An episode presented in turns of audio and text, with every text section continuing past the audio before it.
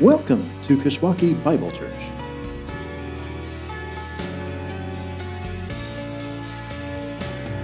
Good morning. I would invite you this morning to take your Bibles and open them to the book of Acts. Book of Acts. It's where we are this morning. If you don't know where Acts is, it's okay to look in your table of contents. It's in the New Testament. So after you get there, Matthew, Mark, Luke, John, Acts. Acts 19. If this is your first Sunday here, we are studying the book of Acts, going through it thought by thought. We're back in it again here in chapter 19. And you're going to notice something that the, uh, what is on the screen is different than what's in your bulletin as far as what we're going to cover. I need to explain to you the, uh, the journey I went through this week. Originally, had looked at Acts 19, verses 1 through 22, and found that that was uh, a great section. You can see uh, God overcoming all kinds of, of, of problems in, uh, in, in Ephesus. He's overcoming error, he's overcoming the spiritual world, he's overcoming the human heart. You could just see the power of God being manifested. And so I wrote the sermon. And, you know, wrote that whole sermon, Acts 19, 1 through 22. Yesterday, I was sitting down like I normally do on Saturdays and kind of reviewing things. And, and one of the things that hit me was that this passage is really practical for us. And, and I think a really powerful passage for uh, us to consider what is, what is there and for us to think through the truths that are there. And so I decided to kind of hit the brakes and only preach the first point. Okay? And, and just to kind of just take this maybe in two weeks, possibly three, who knows, but uh, just spending a little bit of time because of the importance of it. I think it's really a, a very uh, timely passage for us because many of the things that Paul had to encounter in Ephesus are things we encounter in our world today. We encounter people who have error. We encounter somebody who comes up to us and says something to us, and, and, and maybe they, they are Christians, maybe they're searching out Christianity, and they come up and they say something to you, and you hear it, and you go, Ooh, that's bad. And you don't know how to respond. And, and you don't know what to say at that moment, besides, What are you saying? Right? And, so, and you don't want to respond that way. And so we deal with this. We deal with error all around us. Just turn on religious television, and you'll see all kinds of error just being pumped out and, and, and, the, and the hundreds of books that are published that have error in them. And how do we respond to that? We deal with that. We deal with the Spiritism that's in this passage, right? This passage in Acts 19, we see the, the spiritual world being dealt with, and, and we live in a very new agey spiritual world. And, and we deal with that. We also deal with people of hard hearts. How do you overcome a hard human heart? And so these things are, are within this passage. And I thought, you know what? We should slow down here a little bit and at least tackle this first one. And this first one I think is important to tackle because as a church, as Christians, I should say, and, and in dealing with this world, how do we handle this issue of error? How do you, how do you handle it when you know you're going to a family dinner and Uncle Joe's an atheist and, and he just wants to debate you? You know, what do you do at that moment? How do you handle it when, when, when people come into the table and, and maybe they're, they, they, they claim that they're Christians, but they're not, and they kind of pump in things that are anti Christian, and yet they're kind of putting it all under the banner of Christ, and you're like, wow, I don't know how to respond to this. And for mo- many of us in this room, that isn't just dealing with people in the marketplace or, or at the store. For a lot of us, that is just a family gathering. That's a birthday party. It's going home and dealing with your, your, your extended family. And so I thought, you know, it would be good for us just to tackle this and see how Paul dealt with this issue of error. And, uh, and so we're going to kind of drill down on that today and uh, take a moment and see how Paul dealt with this error. There were two kinds of error that he had to deal with in Ephesus. Two kinds of error. And, uh, and we're going to look at these two kinds of error. And we're going to see how he responded to these kinds of error. And in terms of understanding these two kinds of error, I think it'll be very helpful for you. I think it'd be very helpful because sometimes you can be in a situation and the error pops itself up, but, but you've got to have a little bit of a category for how to deal with that. Because in dealing with the kinds of error that we deal with in the world, we have to recognize that, that, that, that we're going to respond to it differently because there kind of are two categories of error. And, uh, and, and as we see Paul deal with these categories, I think it will be helpful for us. Okay? So we'll jump into it here and we'll see this. And I hope this is uh, hopefully very, uh, my prayer is that it would be practical and powerful for you. That you would, first of all, see the, the practical nature of what Paul did, and that you will see the power of God at work, overcoming error. And then I hope it becomes practical and powerful for you. That you would say, oh, okay, this is helpful. This kind of gives me an understanding of how to engage in the community that we're in. So, so let's deal with the first error. The first error that is in this passage is what, what I just want to call error derived from ignorance. That's the first kind of error that Paul had to deal with. Error derived from ignorance, and it is oftentimes the type of error we have to deal with when you're, when you're talking to people. Okay, error derived from ignorance. Let's look at verse 1. It says, that it happened that while Apollos was at Corinth, Paul passed through the inland country, came to Ephesus. There he found some disciples, and he said to them, Did you receive the Holy Spirit when you believed? And they said, No, we've not even heard that there is a Holy Spirit. Okay, now you, you read this, okay, what does this mean? What's going on here? Well, if this is your first Sunday here, there's some of the details that, that you wouldn't uh, be picking up on because you haven't been with us. So let me kind of get you up to speed. Uh, Paul uh, is starting a third kind of missionary trip around. He's in Asia and he's kind of going to hang out in Asia a little bit on this trip and then eventually uh, go back to Jerusalem and to Rome. He's got a little bit of a journey he's going on. And uh, while he was preparing for this third journey, there was a guy by the name of Apollos who was in uh, Ephesus, and, uh, and he was being trained by a couple, Priscilla and Aquila. And then he went off to Corinth to go minister there. Apollos was a gifted man, a gifted preacher, gifted teacher, brilliant man, and he's able to go and work with this church that, that was started when Paul was in Corinth. And so now Paul is cycling back to Ephesus. He's been to Ephesus once already for just a little short time. And when he was there, he was teaching in the synagogue, and the people were like, Man, you got to stay. We love what you're teaching. And he says, No, I got to go. And he took off. But now he's come back. And it says that when he comes back, he finds people who are following God. That's what disciple means somebody who's following God. So when you think about a disciple, first of all, realize that they don't have a New Testament yet. So they don't have like all type of Bible we have and going to discipleship groups and things like that. These are people who are reading their Old Testament and they want to follow God. So that, that's, that's the context. He comes across these guys and, and he says, Wow, hey, look at these guys want to follow God and they're studying the scriptures. It's kind of the, the emphasis there, or kind of the backdrop behind the word disciple. And so he asked them a question Did you receive the Holy Spirit when you believed? Now, that question today has tripped up a lot of people. It's tripped up a lot of people. Uh, a lot of people kind of want to create whole doctrines out of this verse, but we shouldn't do that. We should just kind of stop and look at it in its context. Some people question is this like a, is he asking about like a second work of God?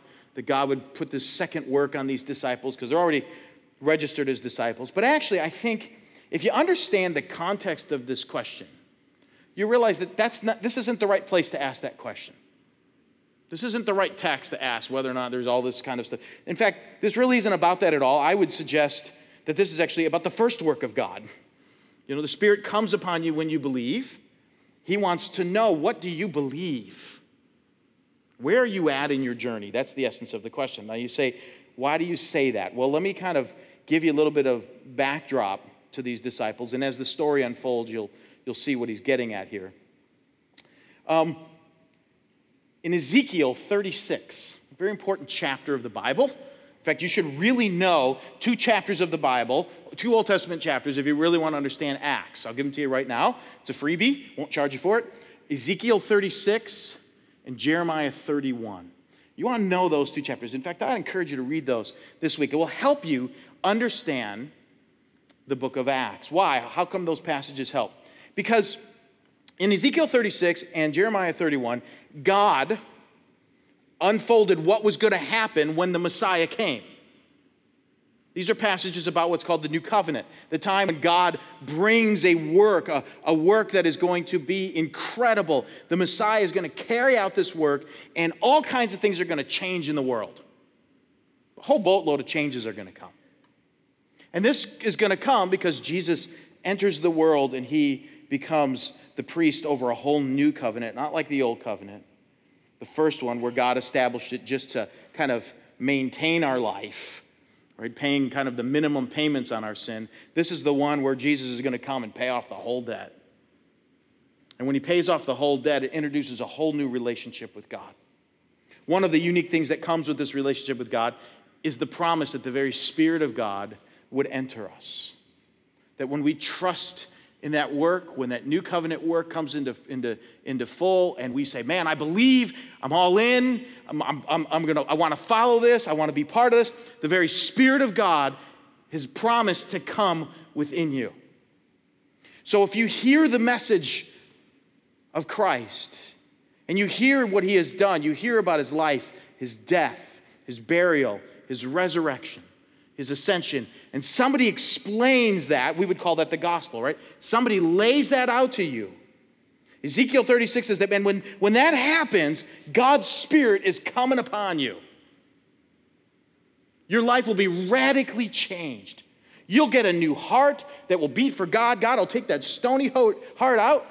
Man, you're going to be living for Him. Jeremiah 31 even says that, that at that moment, God actually writes His law upon that heart. And now you don't even need priests and people looking over your shoulder saying, You did that wrong, you did that wrong, you did that wrong, you did that wrong, because you're going to know God. You're going to be able to follow Him from the depths of your heart. I believe Paul is going and saying, Hey guys, did that happen? I know you're saying you want to follow God. I know you're saying you've heard about the Messiah. My question for you is Have you experienced all the blessing that's going to come when the Spirit comes upon you? And they say, No. In fact, we know nothing about that. It's an ignorance of Ezekiel 36, an ignorance of Jeremiah 31. Paul finds people who want to follow God, and you know what he's doing? He's trying to ask them, Where are you in your journey? Have you gotten this? So, Paul now has to ask another question. Right? Being good, he's going to ask questions before he starts to speak. Very important thing when you're dealing with people and you're dealing with error, to ask questions before you speak. And so now he asks another question, verse 3. And so he said, Into what were you baptized? They said, Into John's baptism. Now you say, Okay, those are two questions I would never ask anybody if I met somebody, right? You're on a train, sitting next to somebody, and they say, Oh, I'm a, G- I'm a follower of Jesus. Oh, uh, you know, did the Spirit come upon you? And to what baptism? Bapti- right? What do these questions mean? Well, he, now he's connecting the dots. Now, these are kind of questions that would make sense in, in this culture. And let me kind of explain it to you. Baptism is always associated with a teaching. You need to know that. Want to understand what baptism is? Baptism is a response to a teaching. It's a response that somebody has when they hear a teaching. So, so baptism was all part of Old Testament ceremonies. In the Old Testament, it was called consecration. If you just look up that word in the Old Testament, consecration, those are, those are baptisms that are going on there. So a prophet might come and say, Our nation has sinned before God, consecrate yourself before a holy God, and the people would fast, and husbands and wives wouldn't touch each other, and they would go dip themselves in a river, and they would come back out, and they would, it's a response. What's the response? You're a sinner, and God's mad. Repent. That would be a, a message, a, a baptism message. There was another baptism message. It was John the Baptist. He came, and his message was this One is coming who's greater than I. One is coming so repent and be baptized. So when he says, hey, what baptism were you baptized into? Here's what he's asking What do you believe? Where are you at in, in your understanding of this message? Where are you at in this process? And they're saying, well, we heard the message of John. So what do they believe? They believe a Messiah is going to come. But he hasn't come yet. They're ignorant. They're ignorant of the fact that the Messiah has actually come and accomplished his work. And the fact that this has happened like years ago, right? I mean, we're, we're many years into this process. And yet, they didn't know it. He came across, here's what I'll, I'll say it simply. He came across a bunch of Old Testament believers believers that are grounded in the Old Testament truth. And so he says, Well, where are you at in your journey? Well, we've never heard of the Spirit, and the only thing that we know right now is that a Messiah is going to come. So, but we know nothing of the Spirit. Ah, so now he knows where they're at. So, what does Paul do? Now that he knows where they're at, what does he say? Verse 4 And Paul said, John baptized with the baptism of repentance, telling the people to believe in the one who was to come after him. And then here's the point. And by the way, that is Jesus. He's come. He's come now. Very simple message. The one you're waiting for has actually already arrived. And they're like, whoa, right? Verse 5. And on hearing this, they were baptized in the name of the Lord Jesus. You know, Luke, I mean, he's just got to summarize this experience. We don't really know what that must have looked like, but you can imagine how excited they must have been, right? So on hearing this, what happened? Well, they're baptized in the name of the Lord Jesus. And when Paul had laid hands on them, the Holy Spirit came just as God had promised would come. When you trust in that Messiah, man, that Spirit's coming upon you. And what happens? All the things that Ezekiel and Jeremiah says was going to happen in the, and the prophets as well, the prophet Joel, all of these promises, because God was going to make it clear to Israel, man, when that Messiah comes, you'll know it. One of the promises was that, was that Gentiles, people who weren't Jews, were going to start being so filled with the Spirit, they were going to do all kinds of things. And there was going to be signs to Israel, man, this is the real deal. Repent, repent, repent. That's what's going on, man. The Spirit's coming, and these guys are in it now, man.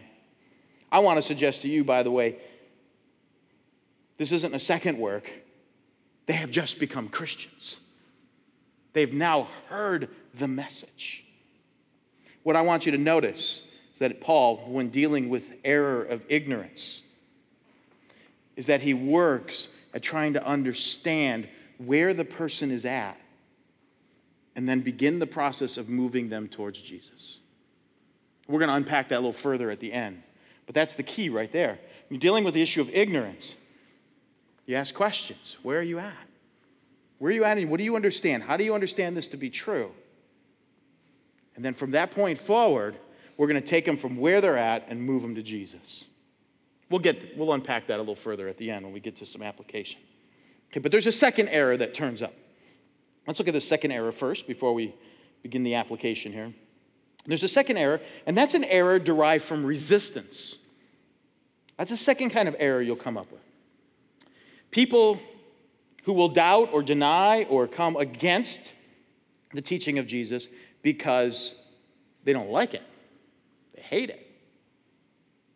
And so sometimes you have people, you know, a family member who wants to sit at the Christmas table and debate you lure you into an argument. It's another kind of error. Okay? So we'll see how Paul deals with that. Look at verse 8. And he entered the synagogue and for three months spoke boldly, reasoning and persuading them about the kingdom of God. This is an interesting verse. Kind of keep this, you have to keep this in context. Paul has been to Ephesus once, stayed there a little bit, and then left. And now he's come back again. When he was there the first time, the people in the synagogue said, We like your teaching. We want more of it. So he's now come back and he's giving them more of it. Now, what you have to understand in this whole story is that they have first accepted him. Come, we want to hear you. And he's been able to stay there for three months. They, they, have opened the door. So it seems like a wide open door. You, you step into it, they first start hearing what you have to say, and, and they're interested. And, and notice what he does. He speaks boldly. What this means is that he's not going to hold back about Jesus, he's not trying to backdoor Jesus. You have to understand the pressure that you would feel if you were the Apostle Paul. Right? What's his typical experience in a synagogue? Well, every time I go in there and tell people about Jesus, they try to kill me. Okay? So, so, so that's a very real thing for him. It's really tough. I can't imagine what that would be like to, to think about the fact that, you know, like, you know, let's just put this in a really, really silly illustration. Super silly, okay? Let's just say that every Tuesday for lunch you go to Subway. Okay, I'm telling you, this is really dumb, but just work, humor me for a moment. You go to Subway every Tuesday for lunch, and, and one day you go into the Subway and, uh, and you pray before your meal, thank you, God, for this food. And the manager of the subway comes over with, with a bunch of knives and he tries to kill you for praying. Okay? And then you go, oh, I'm going to go to a different subway because I have to go every Tuesday. I have my ritual. I go to my next subway and I go to pray, and the manager comes out with a knife to try to kill you.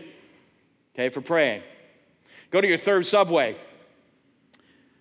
Would it be tempting to kind of sit at the table with your eyes closed or eyes open and just kind of whisper prayer? God, thank you for this food.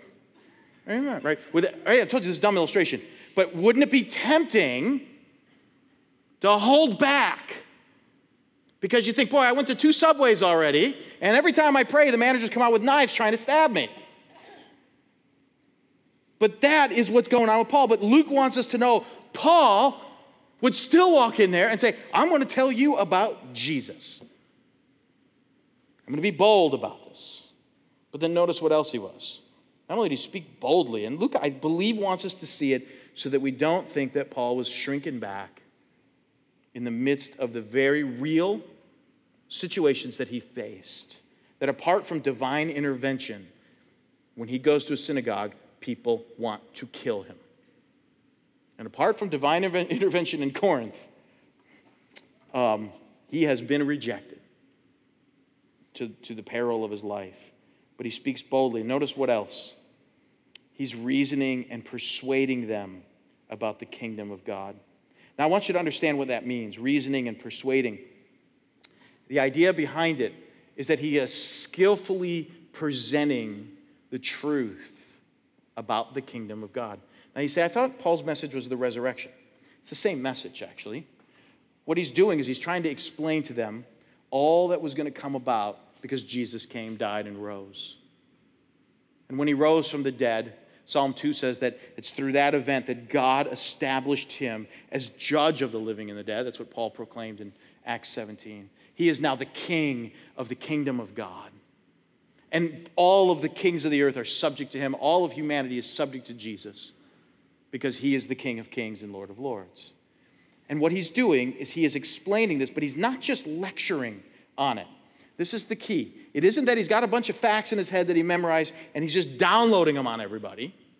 He is actually walking people through the scriptures, walking them through the teaching, and, and, and presenting it in a way that his audience would understand it.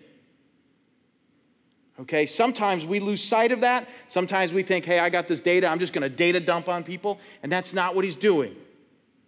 He knows the scriptures well enough and he knows his audience well enough to know not only am I to explain this to them, but I'm, I know how to explain it so that they'll understand it. And he spends three months, I believe, walking them from Genesis through Malachi, explaining this to them. You know, just a little side note and this is true in, in any church, right? You, any Bible believing church, one of the things that you will do, not just only in our church, but any church, is that you'll have Bible studies offered to you, right? So why do, why do you offer, why would we offer a Bible study? Why do we have you come here and listen to me talk for 40 minutes a week? And why would there be a lady study? And why are they doing it in youth group? And why are there small groups and home groups and all these things with all this Bible study? Well, part of it isn't just because we just want to fill your head with data. I really believe that part of talking to people in this world is to have an understanding of how the whole Bible works so that you can actually explain it to people. You can actually walk people through the process of what God has done in Christ so that they'll understand it and declare it. That they'll be able to get it and hear it if God would open their eyes. And this is what Paul is doing. He understands the Word of God to such a degree that he can explain the Word of God, and he knows his audience, and he's walking them through it. And he's doing this for three months so that they would understand that Jesus has brought in the very kingdom of God. This is a logical presentation, it is a sensitive presentation. And I would also add one more word it's an experiential one. What I mean by that is he knows where these people are at, and we learn from Paul that he, he, he, he takes time to understand where someone's at and tries to move them from where they're at to knowing Jesus. And so this is an incredible moment. And, and for Paul, this is a moment where, where I believe he's treating it like ignorance. They don't know. I want to explain it to them. So he's starting at that point. I'm going to believe that this is just an issue of ignorance, and I want to walk you through it. Now, let's look at what happens to this with Paul. Look at verse 9. But when some became stubborn and continued in unbelief, speaking evil of the way before the congregation, he withdrew from them and took the disciples with him, reasoning daily in the hall of Tyrannus. This continued for two years, so that all the residents of Asia heard the word of the Lord, both Jews and Greeks. This is a really interesting moment. So, Paul first is initially invited into the synagogue. Powerful moment. He's initially invited, invited in, but then what happens? After three months of declaring Jesus, some people started getting a hard heart. Now, there's an observation you need to know here, and it's this the Word of God is never neutral, it's never a neutral moment. The Word of God is either softening someone's heart or hardening someone's heart. It's either doing one or the other. So, an experience can be this. Let's say we're all missionaries. We go out to a field somewhere, and we've got a bunch of people. And we're beginning to teach them the Word of God. And these people are in front of us. And they might all say, We want you here. We love you. We care about you. Come to our community. And, and, and, and then you begin to teach the Word of God. You have to expect that two things are going to happen. This is all throughout the whole Bible. You see this everywhere in the scriptures. Actually, even stated verses in this, in Romans 9, and in, in, in Genesis and Exodus. Some people will begin to soften some people, as they hear the word, the word will be breaking down that heart. And all of a sudden, they're going to be like, I want more, I want more, I want more. Other people are going to harden. I don't want this. I want it my way. I don't want to unload my frameworks. I'm not ready to, to come under the authority of God's word. And suddenly, as the word goes forth, they get harder. And as their hardness begins to show, the unbelief gets more and more fixed. I'm not believing what you're having to say. And then hardness always leads to persecution. This is what Jesus said is going to happen. So maybe you're sitting with family members and maybe they, you know, maybe someone's died and you're at a funeral and you're talking and maybe, oh, this is really helpful. Thank you. You really, can, can you come over to our house? But then over time, you come over to the house, you start sharing with them. And what happens? Maybe if the Spirit of God isn't opening their eyes, then they're getting harder. And then eventually they start to gossip about you. And They start to come after you. And you become the, you know, the evil cousin in the home because they're coming after you. And, and, and you're saying, wait a minute, what happened? What changed? How come it changed? How come it turned to this? How come it turned to where now we're adversaries? The Word of God softens or hardens because it's always calling for a response. That's the key you got to know. It's always calling you to respond. And if you don't want that response, and you're not moving towards that response, then that response becomes judgment upon you. And then it begins the anger. This is what's going on here. After three months, people are going, No, I don't want to believe in Jesus. I don't want to hear what you have to say, Paul. I don't want it. I don't want it. I don't want it. And then suddenly they began to attack the church. You say, How do you know they attacked the church? Verse 9 says, Speaking evil of the way. The first church in the first century was not called the church, they were called the way. That was their title. Why were they called the way? I think you could figure it out. What was their message? Jesus is the way, exactly. We know the way to heaven. We know the way to God. We know the way to eternal life. And they were so definite, people started calling them, you guys are the, the way people. You guys are so narrow minded, the way. In fact, the early Roman or the uh, emperor um, Nero said, he called the, the, the way, the first believers, uh, he called them atheists because they didn't believe in the gods. They only believed in one way, the one God. And that to him was atheism. Kind of weird, isn't it? So what happens? They start attacking the way. But they're doing it publicly. They are now standing before, and, and now sermons and speeches are coming to say why Christianity is bad, why these people are bad, why they're horrible people. Now, I want you to notice what Paul does.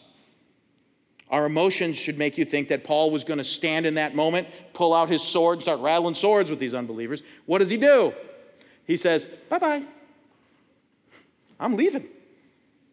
Got the resistance? You're attacking the church? He takes disciples with him. Who are these disciples? Well, probably at least those 12 people that he dealt with before, and whoever else was in the synagogue that had trusted. And he left. He walked away. Now, we'll talk about why in a second here. But he walks away, and notice what he does. He goes to a university of Greek philosophy, the Hall of Tyrannus, named after a philosopher by the name of Tyrannus. Yeah, exactly. That was an easy one. You should have said that boldly. Okay? Not often I throw you the easy ones like that. Take them when I do. Okay? Now you think, what is Paul doing? He's walking away from these people who, who at least are grounded or rooted in the Old Testament. But they're resisting him, and he takes a step back and he takes, okay, everybody who's with me, come here. There is this Greek school over here that teaches Greek philosophy. They've given us a room. And we're going to teach here. And for two years, he teaches. Now, there's extra biblical literature, excuse me, about this. It says that Paul was there and that he taught. There's two sources that reference this outside of the Bible. And in both sources, it says that Paul was there every day, seven days a week, during the lunch hour, what we'd call the lunch hour. So it was during the break time that he took the break time seven days a week. Somebody who had a lot of time on their hands did the math and figured out how many hours he taught there. Okay, I didn't do this math, someone else did. So that he was probably, he had roughly a, a little over 15,000 hours of teaching in this place. So, what's he doing? Well, if you're going to resist and reject, I'm not going to debate you. This is not a moment for me to just stand up and shout Jesus' name louder than you. I'm not doing that. Right? God's got to soften your heart. I'm going to take a step back. I'm going to take. I'm going to start working with the people who really want this, who understand Jesus and His kingdom and what Jesus is doing and what the rule and reign of Jesus means not only for this moment, not only for their life, but for the whole world. He's trying to put the whole context of the mission and the plan and the purposes of God all in perspective. He's laying the whole thing out. He is not just saying Jesus loves you and you can go to heaven when you die. He's laying out the whole kingdom of God. God uniting all things in Christ and all of the massive stuff that's there. They don't want to hear it. So he goes with people, goes to the school, and begins to teach people all that's involved with the coming of the kingdom of God. And notice the fruit of it. What is the fruit? Ah, thank you, Matt. I was thinking about that in the back of my brain. I need some water. What is the fruit of that? Notice verse 10. This continued for two years,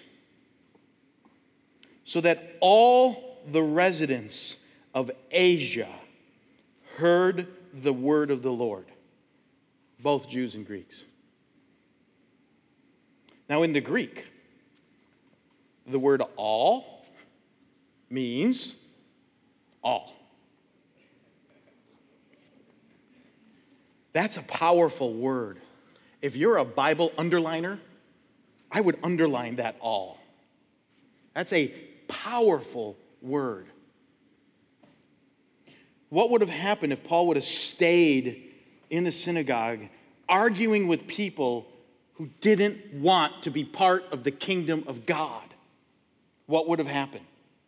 He would have been in a synagogue arguing with people who didn't want to be any, have anything to do with the kingdom of God. The movement, the expansion, the mission, the progress, all of that. He would have just been sitting rattling swords with these people.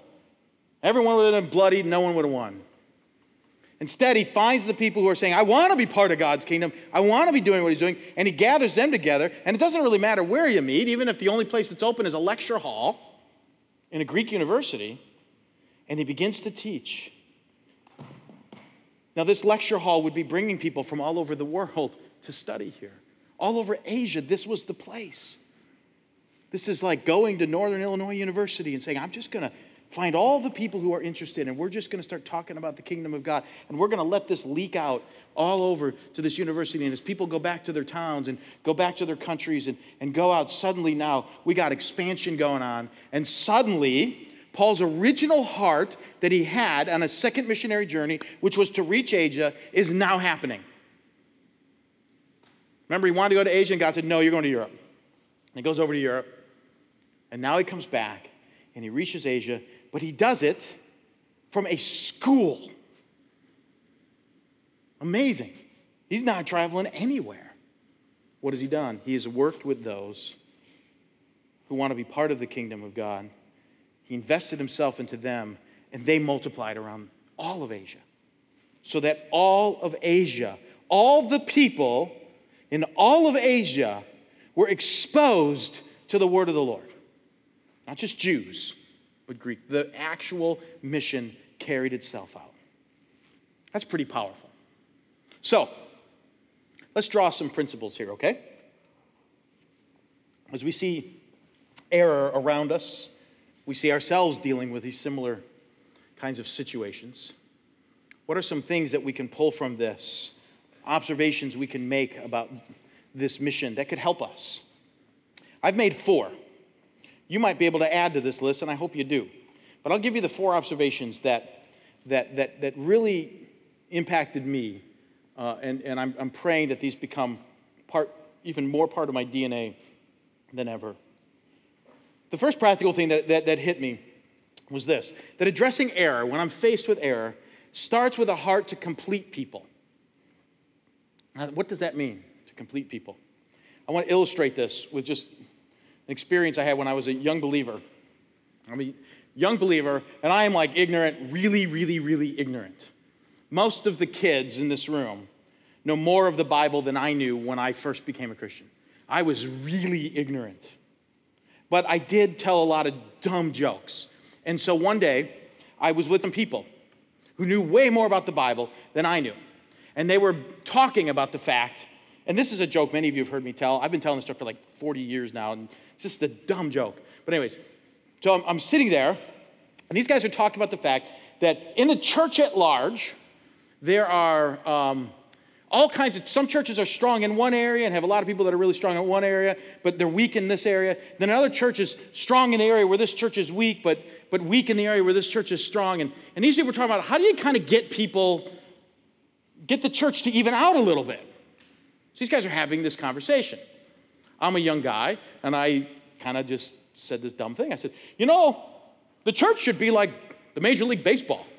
They should have winter meetings, right? Ba- Major League Baseball, in January, all the owners get together down in Florida and they start trading players. Right? I got this, I got that. And they start. Tra- I said, all the pastors should go down to Florida in January. They probably would like that. And they could just start trading parishioners, right? And then I said this. I said, yeah, you could say, you know, one guy said, I need a Sunday school teacher. You say, well, you know what? I'll trade you a Sunday school teacher for an up and coming tither. Right? And so I said this.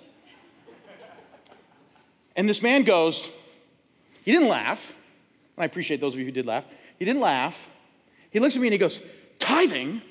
Tithing? That's an Old Testament concept. It's not in the New Testament. What are you talking about tithing for? And he just starts unloading about tithing and the old covenant and the old covenant system. He starts asking me if I'm an old covenant Christian, da da da da da, am I a Judaizer? And he's just like unloading, and I'm like, I have no idea what you're talking about. I am so lost. It was just a dumb joke. You gotta know, things fly out of my mouth, and they don't oftentimes mean anything, right? There's no theology behind it. But he is just unloading, trying to correct every wrong thing I said and walking me through the Old Testament. And you ever had that happen to you? Someone just unloads on you? You see, that's not completing anybody. What he's doing is he's standing at this point of theological understanding. And I'm like, way on the other side here. And he just starts yelling, Get over here! You gotta be where I'm at right now! Or I cannot question your salvation. Right? You know what I'm talking about. Paul, when he met these people, he wanted to know where are you at? Where are you at? And what is the next step you need to take? right? I knew nothing about tithing. I knew nothing about the old covenant, I knew nothing about the new covenant. Those terms didn't even mean anything to me. The last thing I really needed was a lecture on whether or not tithing is a New Testament or Old Testament principle. Right? I probably needed more of a talk of like, hey, quit joking around so much. Right? That's probably what I needed to hear. You step into a spot and you're trying to move the person the next step towards Jesus. Then the next step. Why? Because dealing with error has to begin with the heart of us, not a corrective spirit, but a completing spirit. The completing spirit says this your, your little baby gets up, starts walking, right? Could you imagine if little Shannon Johnson starts to walk up here in the front of the room and Jeff just starts yelling on the first day they start walking, run, run, run, right? You'd be like, come on, what are you doing, Jeff? Just took two steps, quit yelling at her, right? We don't want to do that. In dealing with error, we want to care for people. I want to have a heart, I want to complete you. I want you to be completed in Christ. I want you to take the next step towards Jesus, not, be, not starting where I'm at. That's the key to the whole thing of dealing with error. You're not starting where I'm at. I need to start where you're at and help you get the next step. Right? I think addressing error, this is something I see in Paul all the time. It's why he asks questions. It's why he asks questions. Addressing error starts with a heart to complete people right? Second observation addressing error is committed to grounding people in a biblical understanding of Jesus.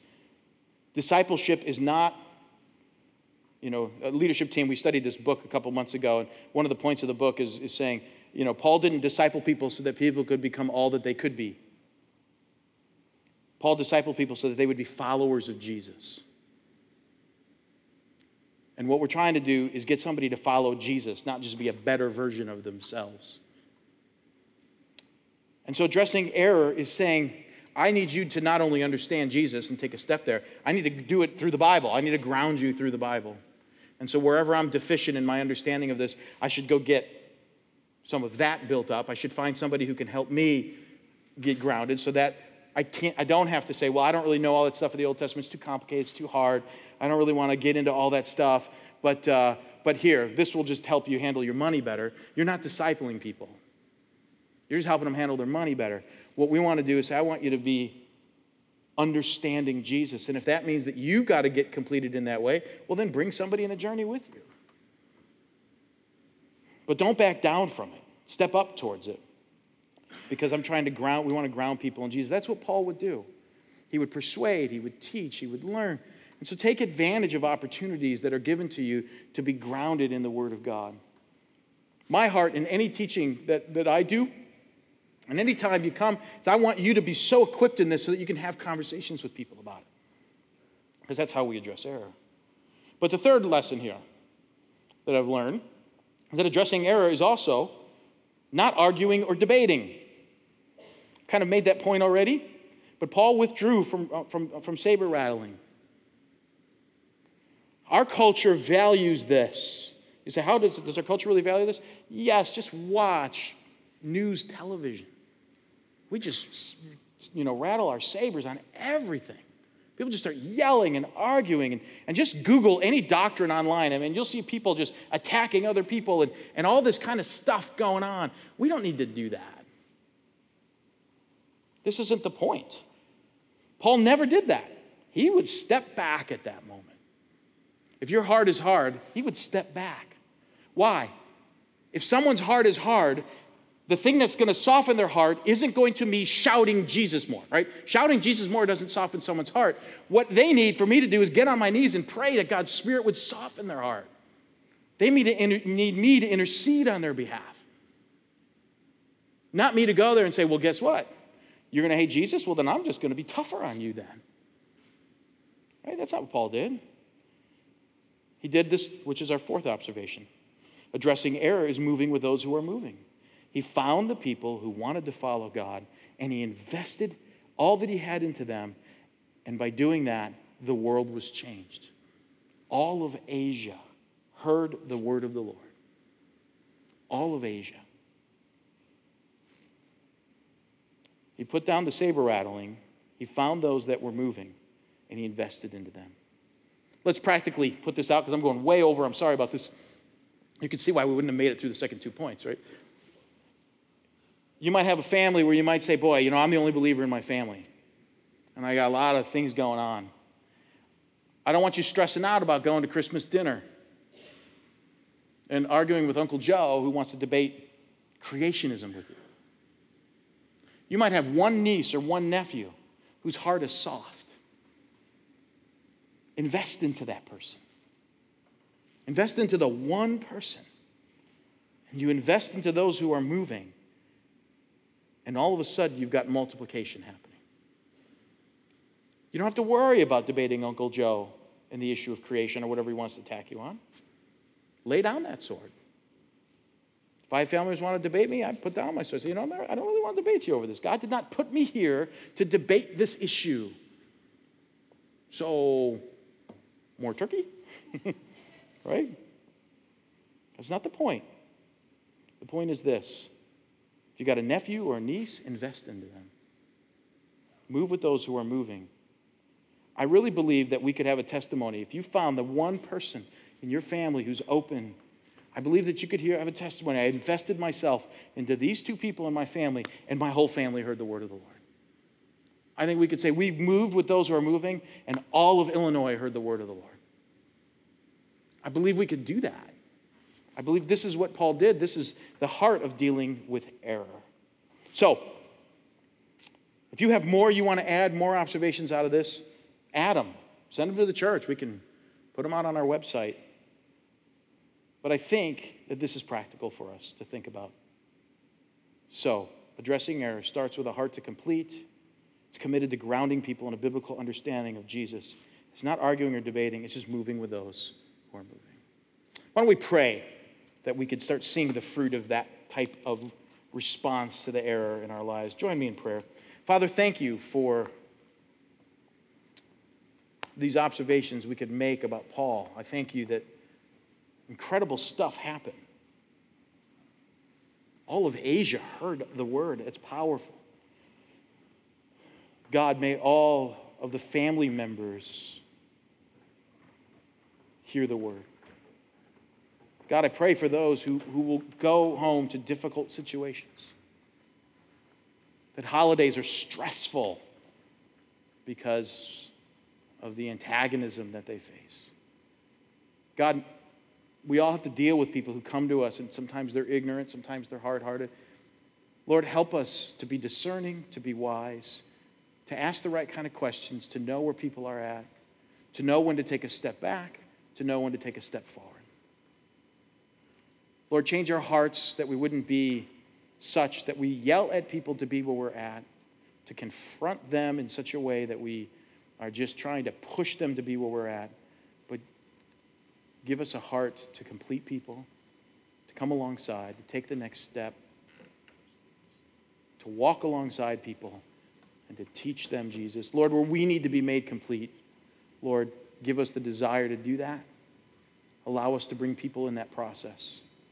And Lord, may we be faithful so that all of the families in this church would hear the word of the Lord, that all of DeKalb County would hear the word of the Lord, that all of Illinois would hear the word of the Lord, that we could say that, that that could be written of us. I pray this would be true, God. In Christ's name, amen.